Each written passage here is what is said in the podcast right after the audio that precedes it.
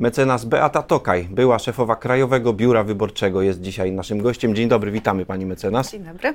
E, porozmawiamy o sprawach związanych z procedurami wyborczymi, które no właściwie już się zaczęły, bo rejestrujemy komitety wyborcze, rejestrowane są stowarzyszenia, które będą prowadzić kampanię referendalną. Tak się składa, że mamy kumulację tym razem i wybory, i referendum w jednym terminie. E, to rodzi jakieś niepokoje i obawy, czy wszystko pójdzie sprawnie, jak pani myśli? No według mnie narodzi y, niepokoje i to powiedziałabym duże niepokoje, dlatego że y, w wyborach do Sejmu, do Senatu i y, w referendum mamy jedną urnę, mamy jedną komisję.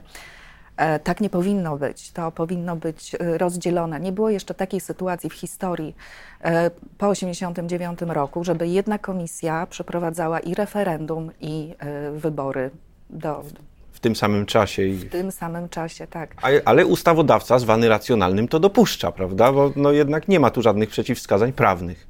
E, ustawa, e, tak, dopuszcza oczywiście, ale to będzie rodziło moim zdaniem wiele pomyłek. E, no, praca komisji będzie wzmożona przede wszystkim. I to nie tylko w kraju, ale za granicą. No właśnie, do tego, co za granicą, to jeszcze za chwilę przejdziemy, ale e, pozostając przy komisjach krajowych, pani mecenas, czy są e, rozwiązania, które gwarantują komisji wyborczej, będącej w tym wypadku też komisją referendalną, dodatkowe wynagrodzenie za to, że, że, że, będzie pracować przy referendum? No, nic o tym nie wiem, żeby było dodatkowe wynagrodzenie. Wynagrodzenie jest jedno, a, e, a praca jest podwójna. Więc uważam, że powinny być powołane drugie komisje, e, powinny być drugie urny e, do, oddzielnie do wyborów do Sejmu i Senatu i do referendum. I to jest jeszcze do zrobienia, czy już za mało czasu na to? To jest już za mało czasu, dlatego że się e, w tej chwili do 25 września będą powoływane komisje obwodowe, więc wydaje mi się, że czasu mamy już za mało. No to kłopot rzeczywiście i groźba licznych pomyłek, jak pani e, mecenas wskazała. E, czy to, że e, tam będą wszystkie karty w jednym czasie, no to na pewno wydłuży choćby same techniczne rozdzielenie tych kart i przeliczenie ich. Można się spodziewać, że ktoś źle zakwalifikuje jakąś kartę i z tego będzie kłopot? No może się tak okazać, aczkolwiek e, samo rozdzielenie tych kart referendalnych i e, kart do Sejmu i Senatu nie powinno być e, problemem. Problemem tu jest właśnie ta wzmożona praca, dlatego podkreślamy, żeby w pierwszej kolejności zostały policzone głosy do Sejmu i do Senatu, a dopiero w drugiej kolejności referendum. A czemu to ma znaczenie, żeby najpierw te parlamentarne? To ma głównie znaczenie dla zagranicy, dlatego że zagranica ma właśnie 24 godziny na to, E, żeby przesłać je do Okręgowej Komisji Wyborczej e, w Warszawie. Natomiast e, no, mieliśmy za chwilę porozmawiać, ale może ja już. Idźmy tak, już w tę stronę. Tak, nie wiemy jeszcze, ile będzie obwodowych komisji wyborczych za granicą. Wiemy też, że te obwody są liczne i 24 godziny na policzenie Sejmu i Senatu i referendum, a jeszcze przypomnijmy, że zmieniły się trochę zasady liczenia głosu, że y, komisja okazuje, każdą kartę okazuje y, wszystkim pozostałym. Czyli nie ma liczenia w podgrupach, wszystko musi, muszą zobaczyć wszyscy członkowie tak, komisji. Tak, dokładnie. Mhm. I teraz, no, zostając przy tej zagranicy, czy to jest też tak, że głosy z referendum muszą być policzone w 24 godziny, czy ten wymóg dotyczy tylko e, wyborów parlamentarnych? No, wymóg dotyczy e, wszystkich wyborów, e, w tym referendum e, też. Myśmy w piątek, jako Tour de Konstytucja, myśmy w piątek rozmawiali z Polonią y, w Anglii i mhm. oni są bardzo mocno za, zaniepokojeni y, tym, że mają tylko 24 godziny na, y, na to, na przesłanie tych wyników. Dlatego zalecamy, żeby w pierwszej kolejności były policzone te wybory do Sejmu i do Senatu, żeby te głosy się nie zmarnowały. No bo głosy referendalne rozumiem, że jakby no, też są ważne, tak? Póki zostały oddane ważnie, no ale jednak wybory parlamentarne ma, miałyby tu pierwszeństwo.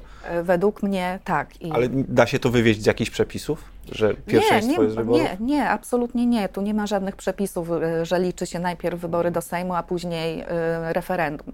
E, nie, to jest po prostu zalecenie, żeby te głosy się nie zmarnowały, dlatego Polonia e, właśnie zaniepokojona jest tym, że ich głosy mogą, y, mogą zostać... Mogą przepaść. Mogą przepaść, tak, mogą przepaść. E, też słyszeliśmy, że wiele osób wybiera się właśnie do Polski na, na głosowanie, no ale wiadomo, no nie, każdy, nie każdy może sobie pozwolić, żeby w tym czasie przyjechać do Polski. Zarobią biura turystyczne.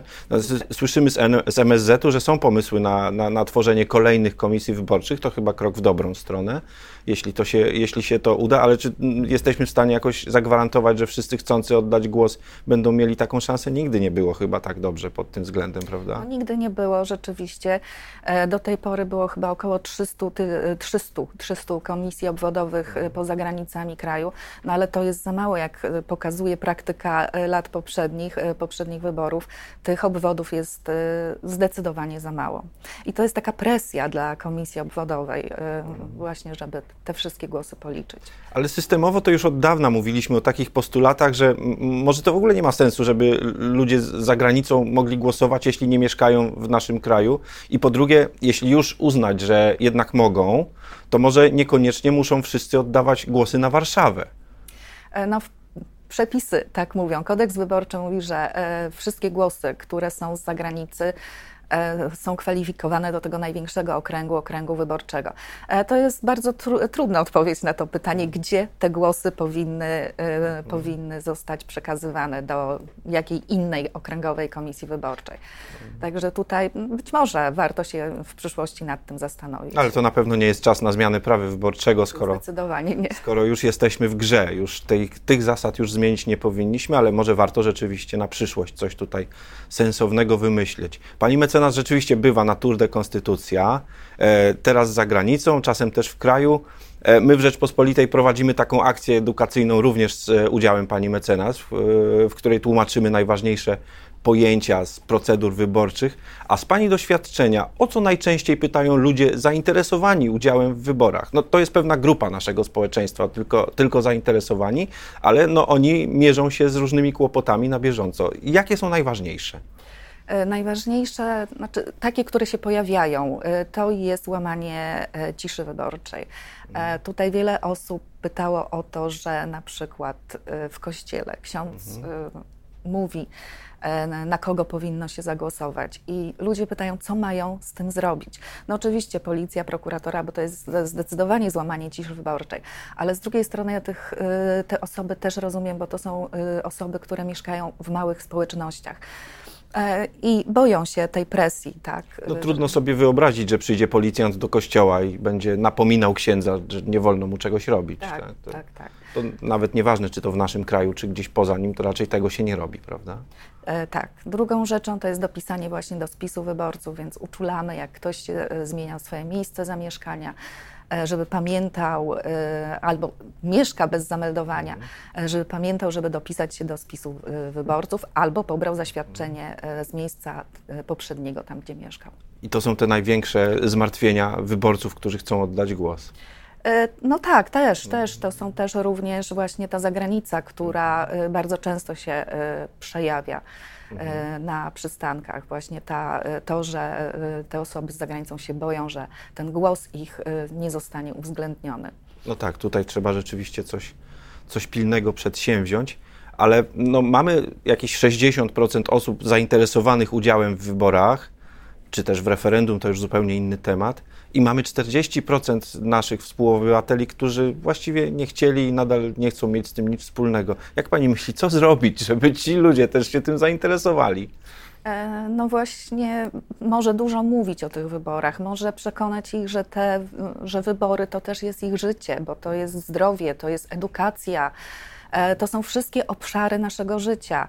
E, więc jeżeli chcemy mieć wpływ na nasze życie tutaj, to idźmy na wybory, podejmijmy decyzje. My nie mówimy, na kogo mamy głosować, e, ale podejmijmy decyzje, pójdźmy. Może to jest też częścią odpowiedzi na to pytanie, jest takie przekonanie, że właściwie ktokolwiek już rządził, to nic się nie zmienia, więc dlaczego ja mam tracić czas w niedzielę, jeszcze zawracać sobie głowę, gdzie jest mój dowód w ogóle? Czy z, z e-dowodem, z e-dokumentem można przyjść zagłosować? Tak, tak, oczywiście przecież? z e-dowodem tak, można e, przyjść zagłosować. No tak, panie redaktorze, ale jeżeli żyjemy w tym kraju, wybraliśmy e, ten kraj jako nasz, e, to on nas wybrał. On też nas wybrał, ale zrób, zróbmy coś z tym. Jeżeli, e, jeżeli chcemy żyć lepiej, idźmy na wybory, dokonajmy, dokonajmy wyboru. No tak, to Podejmijmy jest. te decyzje. Dokonujemy ich codziennie, możemy oglądać mecze piłki nożnej, możemy też ich nie oglądać. Tak. Możemy pójść raz na jest, jakiś tak, czas. A to jest naprawdę chwila dojście. No ja wiem, że osoby, które mieszkają e, powiedzmy w e, górach czy, czy gdzieś w mniejszych mhm. miejscowościach, ten dojazd do lokalu może, może być dłuższy. Ale mimo wszystko podejmijmy, podejmijmy te decyzje, idźmy na wybory dobrze jest to rzeczywiście zrobić. A teraz porozmawiajmy jeszcze przez chwilę o referendum, ponieważ tutaj, z tego co się zdołałem zorientować, kiedy jesteśmy na etapie kampanii informacyjnej, to właściwie prawie wszystkie chwyty dozwolone. Można sobie wyobrazić jakiegoś pro, prorosyjskiego e, obywatela, który przyjdzie, zarejestruje swoją, swoje stowarzyszenie, aby móc prowadzić kampanię referendalną i ogłaszać nieodpłatne spoty tele, w telewizji publicznej albo radiu, w którym powie: Dzień dobry, nazywam się tak i tak i zachęcam, jestem za referendum na Krymie. Mhm. I co wtedy? Czy telewizja ma jakąś szansę coś z tym zrobić? E, tak, telewizja oczywiście ma, dlatego że spoty e, nagrywane są wcześniej i one są wcześniej weryfikowane. E, także rzeczywiście ma. Natomiast przepisy, jeżeli chodzi o finansowanie i kampanię w referendum, no są bardzo, bardzo mocno takie niespójne i bardzo dużo brakuje tym przepisom, dlatego że finansowanie kampanii wyborczej jest nielimitowane.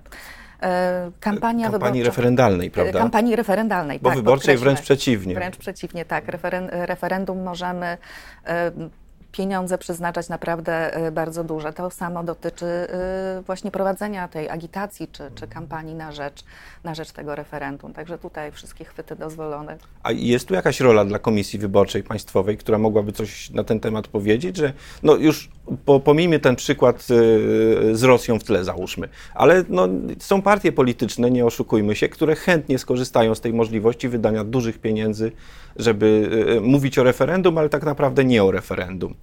No ja bym powiedziała, że tutaj Państwa Komisja Wyborcza nie ma jakby narzędzi do tego. Może, może tylko tłumaczyć, może y, wydawać oświadczenia, y, może prosić, natomiast y, nie ma żadnych narzędzi. Natomiast oczywiście można to zrobić, przedkładając propozycje przepisów. Oczywiście już nie teraz, mhm. ale po wyborach, przedkładając propozycje i ustawodawca mógłby się nad tym pochylić. Teraz pracujemy na przepisach sprzed 20 lat, z 2003 roku, które były uchwalane na potrzeby referendum akcesyjnego do Unii Europejskiej. Ciekawostka, wtedy akurat eurosceptyczne Prawo i Sprawiedliwość zwracało uwagę, że tu są pewne zagrożenia, a już nie daj Boże, jak spółki Skarbu Państwa zaczną się włączać w agitację. I co dziś widzimy, pani mecenas? No dzisiaj widzimy, że e, obecnym partiom to pasuje, czyli partii e, rządzącej to jak najbardziej pasuje, więc dlaczego miałaby zmieniać te przepisy? To no, tak. niestety tak jest. Tak, wtedy Platforma była właśnie za nimi, mając nadzieję tak. razem z Lewicą, że to usprawni referendum akcesyjne i pomoże. Choć chyba nie korzystano wtedy tak szeroko z tych możliwości nie, finansowania. No nie, jak nie pani pamięta. Tak, z tego co pamiętam, nie, nie korzystano. E, nie korzystano, teraz się to Ach. wykorzystuje. Tak. Wiele jeszcze przed nami, to mam nadzieję, że jeszcze przed wyborami się zobaczymy tutaj w studio. Dziękujemy za dzisiejsze spotkanie. Mecenas Beata Tokaj była naszym gościem.